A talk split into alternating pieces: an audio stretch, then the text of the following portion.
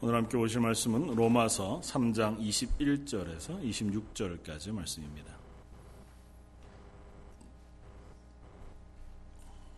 로마서 3장 21절에서 26절까지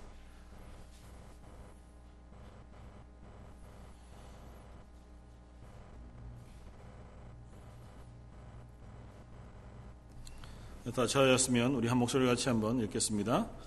이제는 율법 외에 하나님의 한 의가 나타났으니 율법과 선지자들에게 증거를 받은 것이라. 곧 예수 그리스도를 믿음으로 말미암아 모든 믿는 자에게 미치는 하나님의 의인이 차별이 없느니라.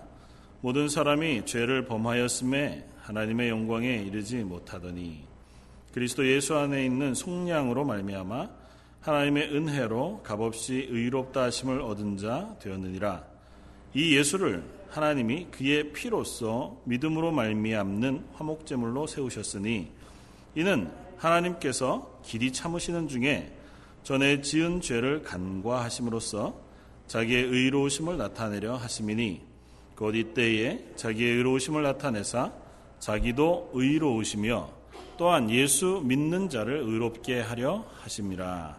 아멘. 지난주에 이어서 어, 로마서 3장 21절에서 26절까지의 말씀을 가지고 상승과 하강이라고 하는 제목으로 함께 은혜를 나누려고 합니다.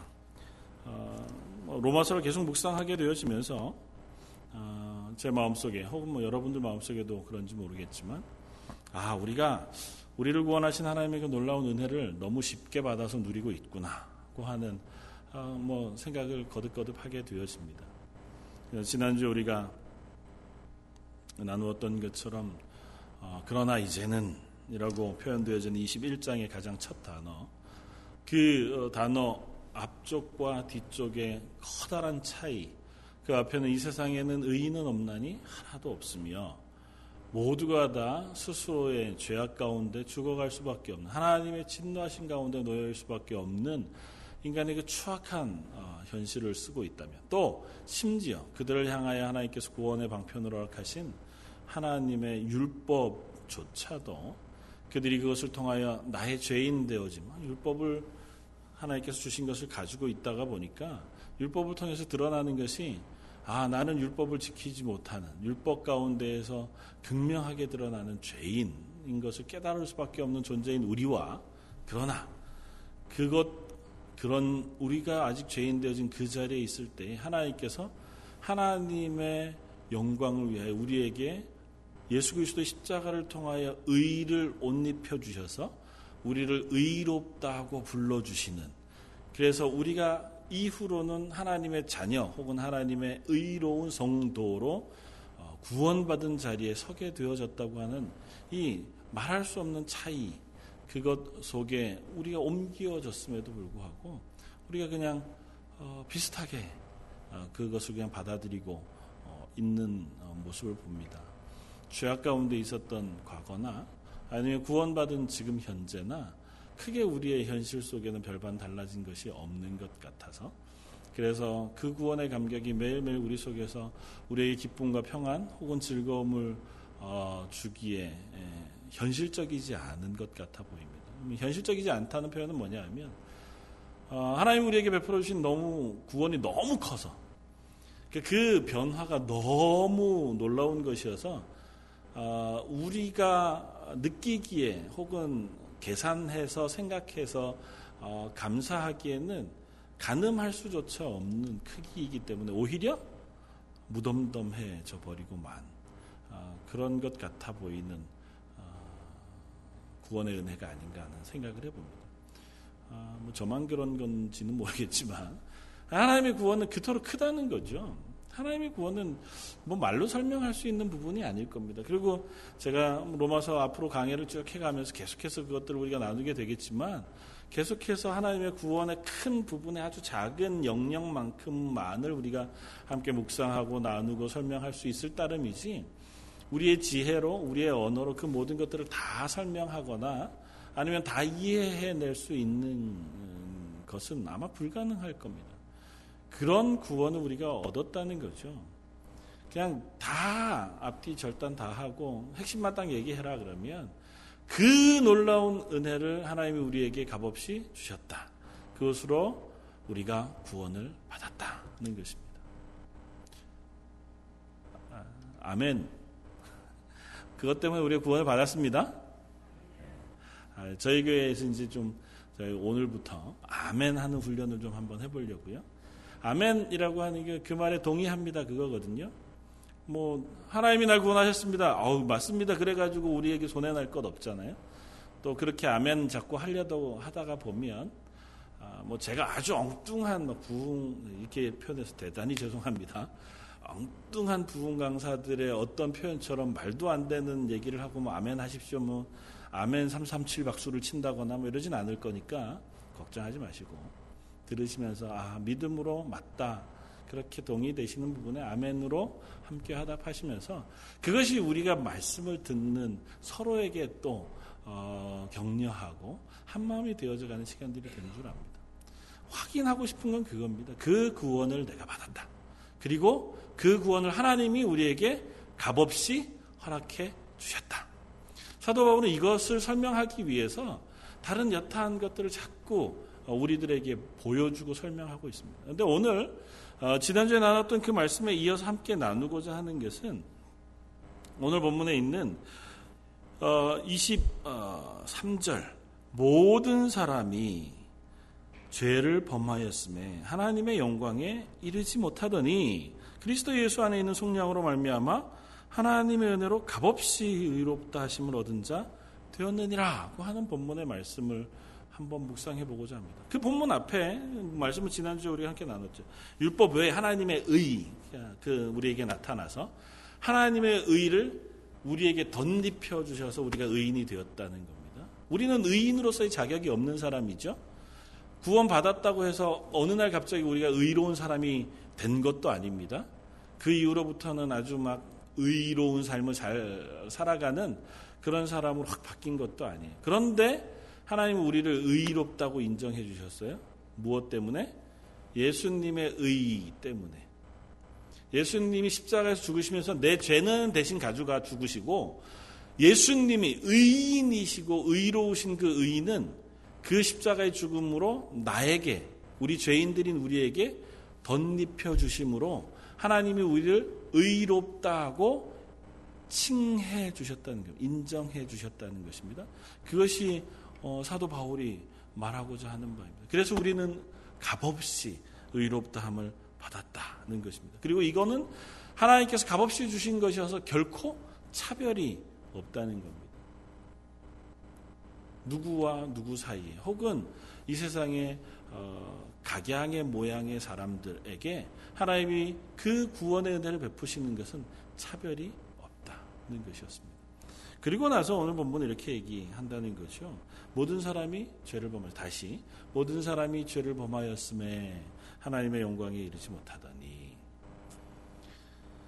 하나님께서 예수 그리스도를 통하여 우리의 죄를 속량해 주심으로 우리가 하나님의 은혜를 값없이 얻게 되었다. 에메 브루너라고 하는 신학자는 이 본문을 오늘 제가 본문 어, 제목으로 설교 제목으로 잡은 상승과 하강이라는 것으로 설명했습니다. 세상의 모든 종교들 혹은 세상의 모든 어, 구원을 향한 애씀들은 보통은 하나님을 향해 이렇게 올라가는 것입니다. 하나님이라고 표현하면 안 되겠죠. 어, 자기의 구원을 위하여 그러니까 뭐 참선을 하건 불공을 드리건 아니면 금식을 하건 기도를 하건 선행을 하건 아니면 열심히 종교적인 어떤 수고들을 행해 가건 간에 다 내가 구원을 얻기 위해서 아니면 어, 해탈하기 위해서 아니면 더 나은 자리에 올라가기 위해서 아니면 어느 경지에 올라가기 위해서 내가 자꾸 나를 이 밑바닥에서 한 단계씩 밟아서 올라가는 거잖아요. 그 상승, 하나님의 나라 혹은 하나님의 영광에 이르기 위하여 우리 스스로를 자꾸 조금씩 조금씩 어, 다듬어가고 또 높여가고 실력을 쌓아가는 것이 세상의 종교의 방법이라고요. 그래서 뭐 불교에서는 면벽 벽만 바라보고 10년 동안 참선을 한다거나 어, 어떤 분은 평생 눕지 않고 앉은 채로 어, 자선하는 상태에서 잠도 자고 또 묵상 명 상도 하고 그렇게 뭐 애를 쓰시는 분들도 있고 또 어떤 분은 금식하기도 하고 또 언젠가도 제가 말씀드렸지만 어떤 이들은 무릎으로 삼보 일배해서 세 걸음 걷고 어, 절하고 세 걸음 걷고 절하고 그것을 그 먼 거리를 순례하면서 행하기도 하고 예전에 카톨릭 같은 경우 마틴 루터가 스스로 고백했던 것처럼 바티칸 성당의 그 계단을 무릎으로 기어 올라가면서 무릎에 피가 날 때까지 그렇게 애를 써가면서 나의 겸손을 자꾸 쌓고 또 나의 마음을 하나님이 기뻐하시는 자리까지 올려놓기 위하여 자꾸 애쓰는 그래서 처음 밑바닥에서 그 다음 단계로 올라가고 그 다음 단계로 올라가고 그 다음 단계로 뭐 시체말로 얘기하면 도를 통하는 거죠. 그러니까 도통한 수준에 오르기 위해서 자꾸 참선도 하고 뭐도 배우고 선행도 하는 겁니다. 그래서 이 낮은 수준에서 점점 높아 올라. 그런데 오늘 본문은 뭐라고 얘기하냐면 모든 사람이 죄를 범하였음에 하나님의 영광에 이르지 못하더니 그것으로는 하나님의 영광에 이를 방법이 없다는 것입니다. 그리고 이룰 수 없었다는 것입니다. 그러면 구약의 이스라엘 백성의 입장에서도 마찬가지 우리가 예를 들 수 있을 거예요. 지금 유대인들이 여전히 애쓰고 노력하는 그 노력 속에서도 우리는 발견할 수 있습니다. 그들이 애쓰고 노력하는 율법을 지키고자 하는 행위로는 하나님의 영광에 이를 육체가 하나도 없는 거죠. 성경은 단언합니다. 사도 바울을 통해서 우리에게 말씀하고 있는 것은 우리가 아무리 애써도 좀 나은 사람이 될 수는 있고 좀 경건한 사람은 될 수 있고 좀 거룩한 사람은 될 수 있을지 몰라요. 남들보다 더 선한 사람도 될 수 있을지 모르고 남들보다 조금 더 어, 심성이 겸손한 사람도 될 수 있을지 모릅니다. 그러나 그것으로 하나님의 영광에 이르지 못하더니 이것이 성경의 선언입니다. 더 나은 사람이 되죠. 하나님이 조금 더 사랑할 만한 사람이 될 수 있습니다. 그것이 부정되는 건 아니지만 그렇다고 해도 그런 우리의 애씀과 상승, 하나님을 향하여 올라가는 올라감이 우리를 구원에 이르게 할 만큼 충분하지 않다고요. 하나님의 영광을 우리가 얻기에 충분하지 않다. 그래서 어떻게 하셨다고요? 하나님이 내려오셨다고요. 하나님이 우리의 구원을 위하여 이 땅으로 내려오셨습니다. 인카네이션. 육신을 입으셨다고요.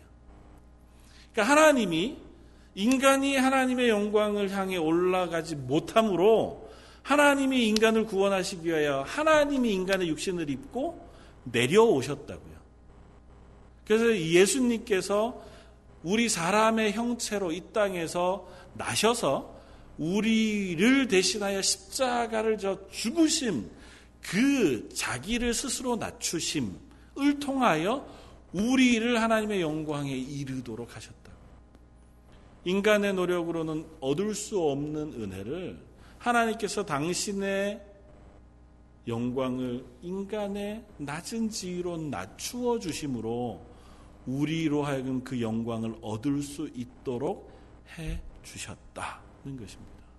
오늘 본문은 그 이야기를 하는 겁니다. 23절 4절은 하나님께서 우리를 위하여 구원의 은혜를 베푸시기 위하여 전능하신 하나님의 자리를 떠나 인간의 나약한 육체를 입으시고 인간의 모든 죄악을 다 십자가에 지시고 대신하여 죽으심으로 그걸 송양이라고 예수 안에 있는 송양으로 말미암아 하나님의 은혜로 우리에게 값없이 하나님의 자녀가 되는 권세를 허락해 주셨다는 것입니다.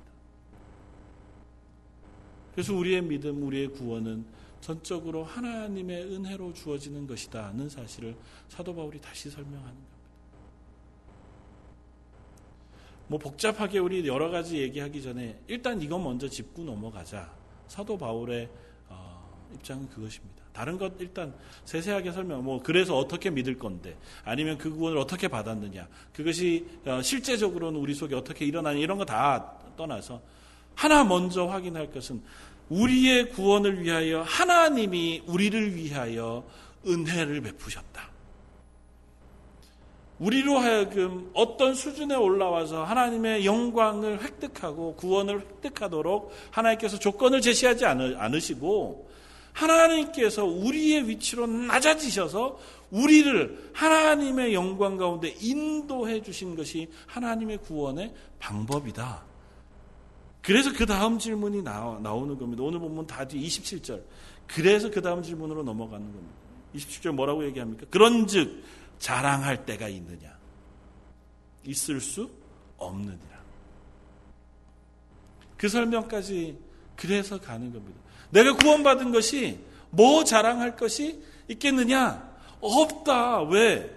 내 구원은 전적으로 하나님이 주신 은혜이기 때문에.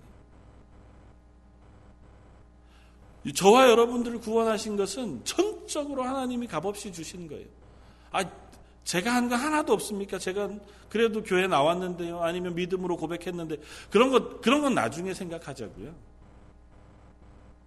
뭐 많이 양보해서 그건 뭐 1%, 0.01%뭐 있다고 쳐도 그건 나중에 생각하자고요.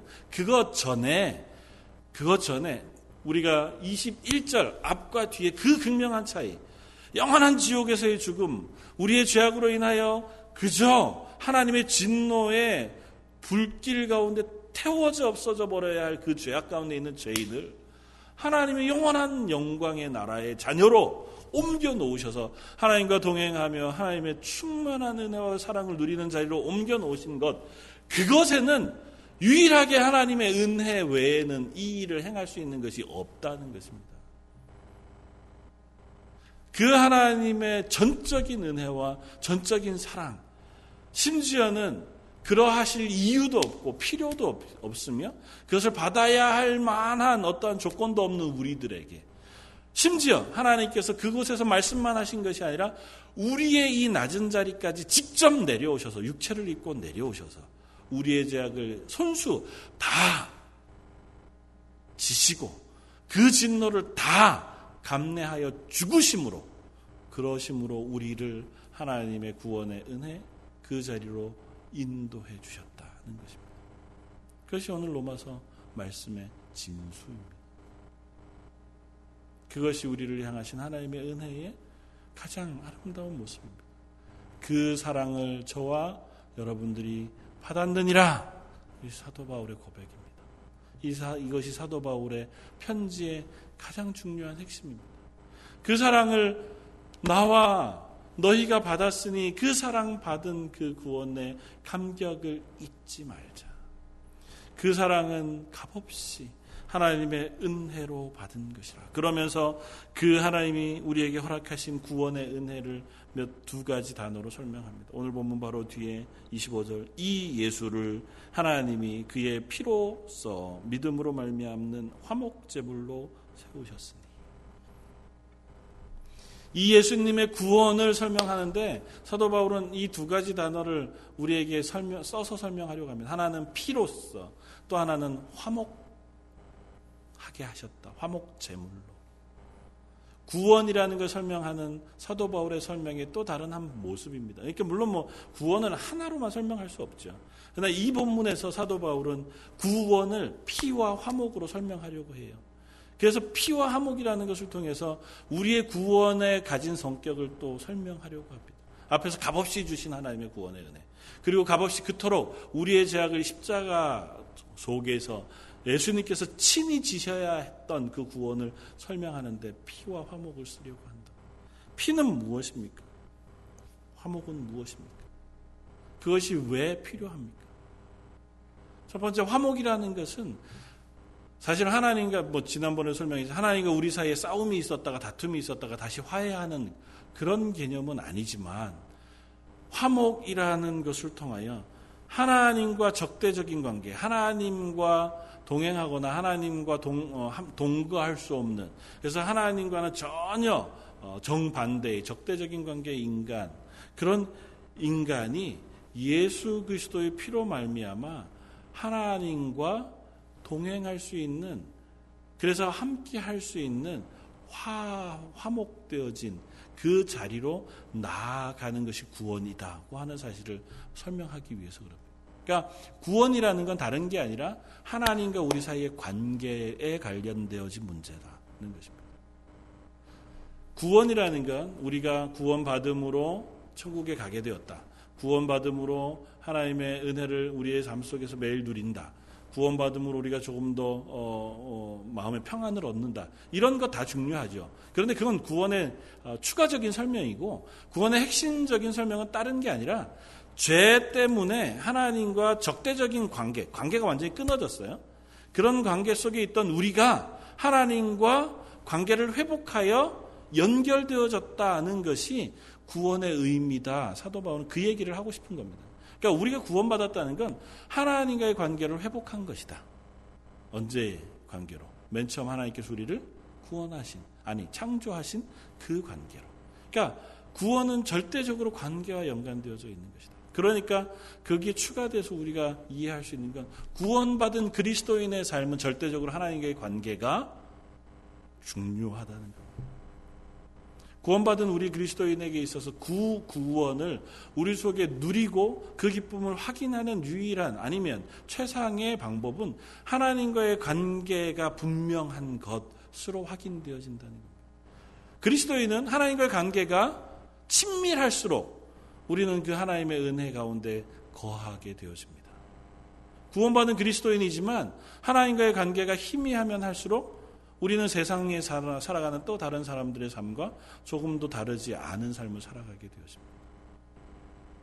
아주 단순화시켜서 그냥 아주 쉽게 그 뭐 이걸로 다 설명할 수 없는 건 단순화시켜서 얘기하면 기도 생활 열심히 하고 말씀을 우리가 가까이 하며 예배 신실하게 참여할 때에 우리는 비로소 하나님의 은혜 가운데 거하는 삶을 살아갈 수 있다는 겁니다.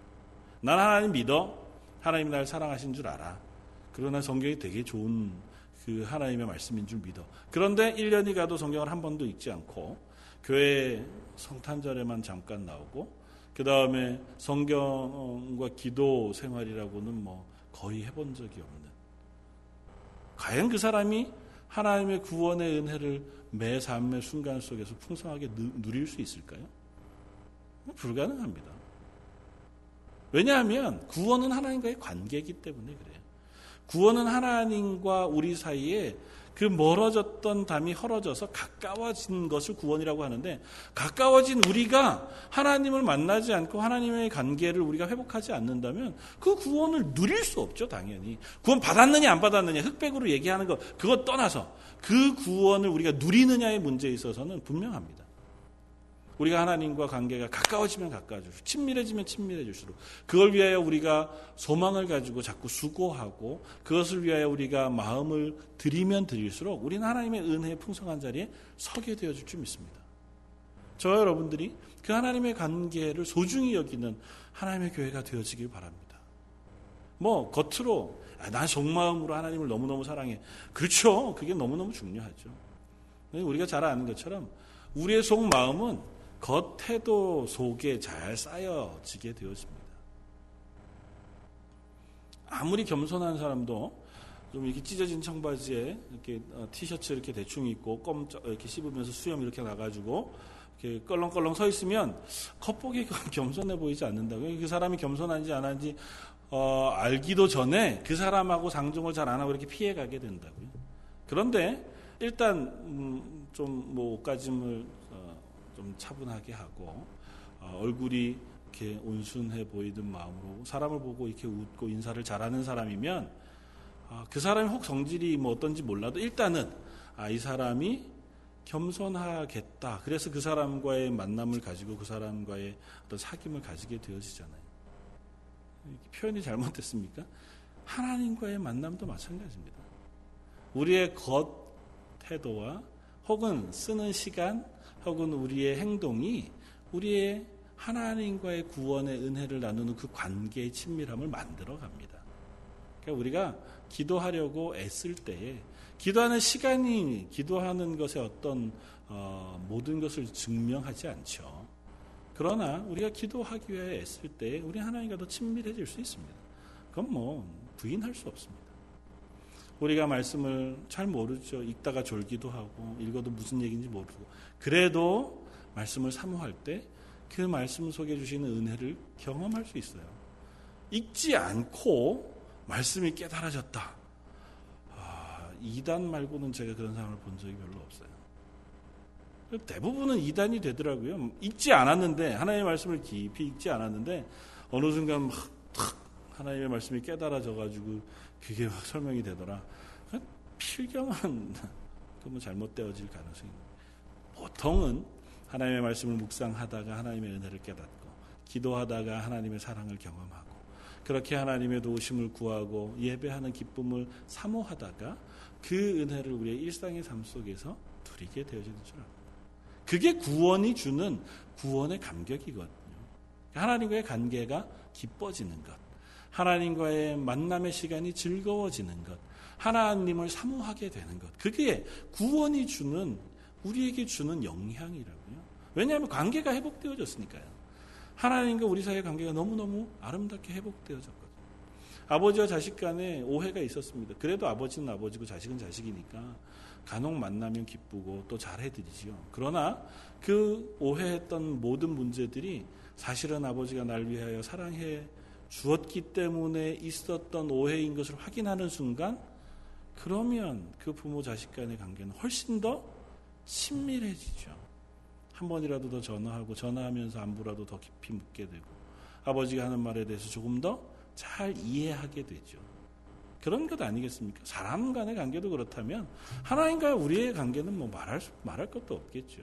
그 친밀함이 구원의 은혜입니다. 두 번째 피라고 하는 것은 그 화목 친밀함을 회복하는 구원을 위하여 피가 필요하다는 겁니다.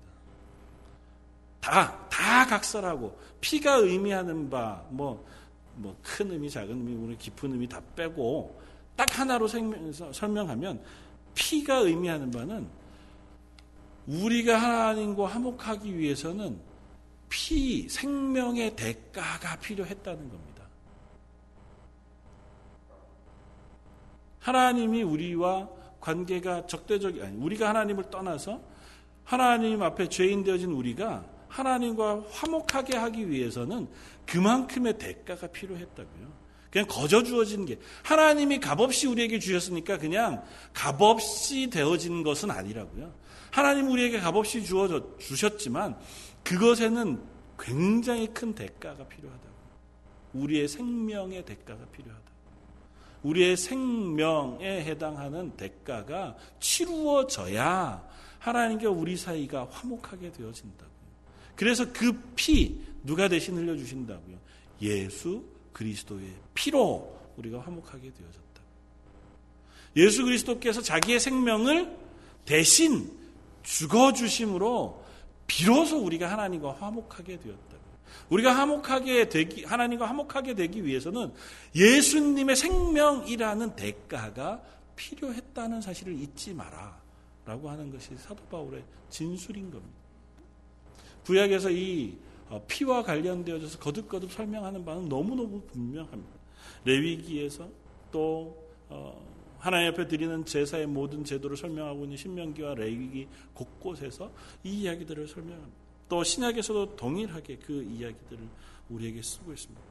레위기 1장에 보면 어, 하나님 앞에서 제사를 드릴 때에 이렇게 하라고 얘기합니다. 너희가 소나 양으로 예물을 드릴 때에 그 예물은 흠 없는 수컷으로 하고 그리고 그 번제물의 머리에 안수할지니 그러면 그 제물이 연락되어 너희에게 속죄가 될 것이다. 제물을 드리기 전에 흠 없는 제물을 그 제물의 생명을 피를 흘려서 하나님 앞에 드리면 속죄의 제사가 돼요. 왜 우리의 죄가 속해져요. 그런데 그 중간에 한 가지 단계가 있어요. 뭐냐 하면 안수하는 게 필요해요. 안수는 뭐냐 하면 죄인인 내가 이 제물의 머리 위에 안수하면 내 죄를 얘한테 전가하는 행위예요. 하나님 제가 죽어야 하지만 저 대신 이 희생 제물이 하나님 앞에 속죄의 제물이 되어집니다. 그렇게 안수하는 행위라고. 어떻게 보면 참 죄송하죠. 내 죄를 내가 지지 않고 이 희생 제물에다 전가하는 겁니까? 그렇게 함으로 그 희생 제물이 죽어 피를 흘린 것이 우리의 속 죄가 되어질 것이라고 설명하세요. 그리고 그것이 바로 예수 그리스도의 피를 우리에게 알리시는 것이었습니다. 그래서 히브리서 10장 19절에 이렇게 씁니다. 그러므로 형제들 우리가 예수의 피를 힘입어 성소에 들어갈 담력을 얻었으니 성소에 들어간다는 것은 속죄의 제사를 드리고 하나님 우리를 거룩하다고 인정해 주셨다는 것입니다. 제사장이 성소에 들어가기 위해서는 스스로의 죄를 위하여 속죄의 제사를 드려야 합니다. 우리는 하나님 앞에 예배하기 위하여 우리를 대신하여 예수 그리스도를 희생의 제물로 하나님 앞에 드려 그 피로 우리가 속죄함을 입어 하나님 앞에 예배하는 자리에 나올 담력을 얻었다고 설명한다고요. 그러니까 우리가 받은 구원은 값없이 주신 것이지만 값어치 없는 것이 아니라 예수 그리스도의 생명의 피라고 하는 대가를 치르고 우리에게 주신 하나님의 은혜라는 것입니다. 베드로전서 1장 18절 이하에도 이렇게 씁니다. 너희가 알거니와 너희 조상이 물려준 헛된 행실에서 대속함을 받은 것은 은이나 금같이 없어질 것으로 된 것이 아니 오직 흠 없고 점 없는 어린 양 같은 그리스도의 보배로운 피로 된 것이니라. 우리의 구원은 예수 그리스도라고 하는 가장 흠 없고 가장 값진 하나님의 아들의 생명의 피를 인해서 얻은 구원이라는 사실을 사도 바울은 설명합니다. 그리고 그 구원으로 인하여 그 피로 인하여 우리가 하나님과 화목하게 되어졌다. 우리의 생명이 아니고도 우리의 죄를 씻을 길이 없어서 어쩌면 우리의 생명 하나로도 우리의 죄를 다 씻을 수 없어서 우리가 그냥 우리의 죄로 인하면 그 죄의 진노에 쏟아부으심을 따라서 지옥 가가지고 영원히 그 죄의 형벌을 받을 수밖에 없는 우리. 그래서 하나님과 영원한 관, 영원히 멀어진 관계를 회복할 수 없는 우리를 대신하여 우리의 죄를 예수 그리스도의 십자가에 안수하고 예수님께서 그 피를 흘려 죽으심으로 우리가 하나님 앞에 속 속죄함을 얻고 하나님과의 관계를 회복하여 하나님의 자녀가 되셨다. 그래서 이렇게 설명합니다. 이 예수를 하나님이 그의 피로 말미암아 화목 제물로 세우셨으니 이는 하나님께서 길이 참으시는 중에 전에 지은 죄를 간과하심으로 자기의 의로우심을 나타내려 함이라. 곧 이때 자기의 의로우심을 나타내서 자기도 의로우시며 또한 예수 믿는 자를 의롭다 하려 하심이라. 예수님은 너무 하나님은 너무 너무 의로운 분이여 분이셔서 이 죄악을 간과하실 수 없는 분이에요. 우리의 죄악을 없는 것 취급할 수 없는 분이었으나 예수 그리스도의 피로 간과해 주셨습니다. 간과해 주신 것은 예수 그리스도의 피로 일단 묵인해 주신 거예요. 그건 구약에 있는 성도들의 죄 같은 경우는 아직 예수님이 죽으시기 전이잖아요. 그러니까 예수님이 죽으실 것으로 인하여 구약에 있는 성도들의 죄를 간과해 주신 것이고 우리의 현재의 죄는 예수님께서 죽으신 그 십자가의 죽으심으로 인하여 우리의 죄를 간과해 주신 거예요. 그래서 우리가 죄인이 아니라고 인정해 주신 거예요. 그것을 통해서 하나님 당신도 의로우신 하나님인 것을 우리에게 드러내 보이세요. 죄를 미워하시는 하나님, 예수를 예수 그리스도 십자가의 죽으심으로 죽이심으로 죄를 미워하시는 하나님의 의로움을 드러내시고 그 드러내신 의로움을 예수님의 십자가에서 만족시키셔서 우리도 하나님과 같이 의로운 사람이라고 인정해 주셨느니라. 그것이 오늘 본문의 말씀입니다. 사랑성도 여러분, 저와 여러분들이 구원받은 것은 그것입니다. 하나님의 의를 만족하게 하신 예수 그리스도의 십자가의 죽으심으로 그 피가 우리의 죄를 속하여 주심으로 나 대신 이렇게 생각하시면 돼요. 어, 그림으로 내가 지은 모든 죄를 지금 예수님이 십자가에 매어 달리시는 그 자리에 예수님의 머리, 달, 몸에 우리가 안수하여 내 죄를 이 예수님에게 다 전가합니다. 그렇게 하고 그 죄를 전가받은 예수님이 십자가에서 피를 흘려 죽으심으로 하나님이 그래 네 죄가 저 피로 인하여 속하여 졌다고 인정함을 받은 것입니다. 그것이 저와 여러분들이 받은 구원입니다. 그 구원이 얼마나 놀라운 것입니까? 나를 대신하시기 위해서 하나님이 예수님의 육체를 입으시고 이 땅에 오셔서 나의 죄를 대신 안수받아 우리의 죄의 속죄의 희생의 어린 양이 되셨습니다. 저 여러분들의 그 구원으로 인하여 오늘도 예배의 자리에 나왔고 하나님 앞에 나아갈 수 있고 하나님의 은혜를 구할 수 있고 하나님의 말씀을 사모할 수 있게 되었으니 우리가 구원받은 하나님의 사람으로 그 하나님과의 관계를 풍성하게 누릴 수 있게 되어지기를 바랍니다. 열심히 우리가 기도함으로 아, 하나님의 은혜를 누리기를 사모합니다. 우리가 말씀을 잘 읽어가면서 잘 모르겠는 말씀이지만 읽다가 보면 하나님 우리 마음에 은혜를 베풀어 주시는 하나님의 말씀이 되어지는 좀 있습니다. 하나님의 말씀은 우리의 심령을 쪼개는 힘이 있습니다. 이 말씀이 우리를 다 설득하지 않아요. 사도 바울이 복음을 전할 때 나는 예수 그리스도 십자가 외에는 다른 모든 것에 대해서는 그가 무식하기로 작정했어요. 그래서 그는 예수 그리스도 십자가만 전하겠다고 했어요. 그걸 설득할 이유도 없고 설명해서 낱낱이 뭐 되게 지혜로운 사람이잖아요. 그럼에도 불구하고 그거 설명하지 않았습니다. 사도 베드로가 고넬료의 집에 가서 복음을 증언할 때에도 그가 예수 그리스도의 십자가의 죽으심에 대하여 설명할 때 하늘에서 성령이 고넬료의 집안의 사람들의 마음속에 임하여 그들에게 구원이 임했습니다. 그러니까 우리가 하나님의 말씀을 읽고 깨닫는 방식도 마찬가지예요. 우리가 지혜를 동원해서 뭐 목사들이 설명하는 것처럼 원어를 막 이해해서 아니면 문장의 앞뒤 좌우를 구분해서 물론 그렇게 하나님의 말씀을 알아가야죠. 그러나 하나님께서 우리에게 은혜를 주는 방식은 그것을 통해서가 아니라 그 말씀 속에 역사하신 하나님의 성령님이 우리로 하여금 그 말씀을 깨닫게 하심으로 우리에게 은혜를 베푸신다고요.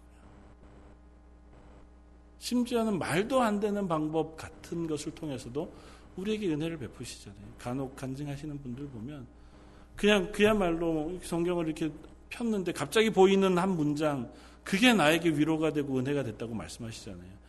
매번 그러신 건 아니에요. 그러니까 우리가 집에 가서 이렇게 펼쳐보서 오늘의 말씀 그리고 이렇게 오른쪽 위에 세 번째 줄 이러고 탁 열어가지고 그래서 하나님의 위로를 주시는 건 아니에요. 그러나 하나님이 우리에게 은혜 베푸시는 방식은 우리가 이성적으로 이해하는 방식과는 조금 다르다고. 우리가 간절히 하나님 앞에 기도할 때 우리의 기도를 들으시는 하나님께서 우리에게 은혜 베푸시기 기뻐하십니다. 우리가 하나님과의 관계를 회복하려고 애쓰는 애씀 발버둥을 하나님께서 간과하지 않으시고 그래 너의 애씀을 내가 귀하게 본다. 그렇게 해서 우리의 마음에 하나님의 은혜를 베푸시기를 즐거워하시는 좀 있습니다. 그래서 전도도 마찬가지죠. 전도도 마찬가지입니다. 잘 설득해서 어, 그 사람이 이해할 수 있는 그 모든 것들을 다 설. 저도 그런 설명을 여러 번 해봤습니다. 과학을 하시는 분들한테 성경에 의문 가지신 분들 몇 시간 동안 일일이 다 설명해 드렸어요. 그래도 결론은 그것으로 설득되지 않더라고요. 그런데 그분이 예수 그리스도를 영접하고 하나님 앞에서 나오는 방식은 어느 날 갑자기예요. 어느 날 갑자기 마음에 아, 교회 가야겠다는 마음이 들더라는 거예요. 그래서 오셔서 말씀이 믿어지고 구원의 은혜가 경험되어지더라는 거예요. 하나님이 하시는 방법은 그렇습니다. 그렇다고 해서 우리가 노력을 그만둘 건 아니죠. 우리가 한 노력이 그에게 쌓여져서 그가 하나님의 구원의 은혜를 입는 거니까. 그러니까 우리가 먼저 경험하는 하나님이 우리의 구원의 주인이시다고 하는 사실을 인정함으로 그 하나님과의 관계를 친밀히 하고 그 하나님의 은혜를 누리기를 즐거워하고 소망하는 저 여러분들 되시기를 주님의 이름으로 부탁을 드립니다. 한번 같이 기도하겠습니다. 감사와 찬을 받으시기 합당하신 주님, 우리를 예수 그리스도의 피로 화목제물 삼으셔서 우리를 하나님의 의로운 백성 자녀라 불러주시니 감사합니다. 값없이 주신 것 저희가 받아 누리게 해주시길 원합니다. 저희가 이 땅 살아가는 동안 하나님 우리에게 허락해 주신 이 놀라운 구원과 은혜를 우리 속에 누리며 살아가게 해 주시기를 원합니다. 기도의 자리에서 말씀을 읽는 가운데 또 하나님의 은혜를 찬양하고 묵상하는 가운데 서해란단 제일장로교에 속한 모든 성도들의 마음속에 그 기쁨과 감사, 은혜의 풍성한 것들이 누려지고 맛보아지고 또 확인되어지는 역사를 허락하여 주옵소서. 오늘 말씀 예수님 이름으로 기도드립니다. 아멘.